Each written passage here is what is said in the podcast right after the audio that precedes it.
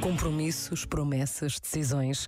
Podem parecer um exagero ouvir estas palavras ditas atrás umas das outras, porque cada uma delas exige a nossa vontade, a nossa inteligência, a nossa capacidade de viver. Os compromissos exigem escolhas prévias. As promessas implicam-nos em relações. As decisões determinam as nossas vidas e as de tantos outros com quem nos cruzamos.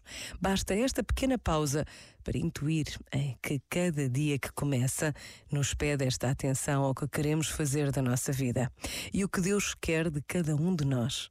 Pensa nisto e boa noite.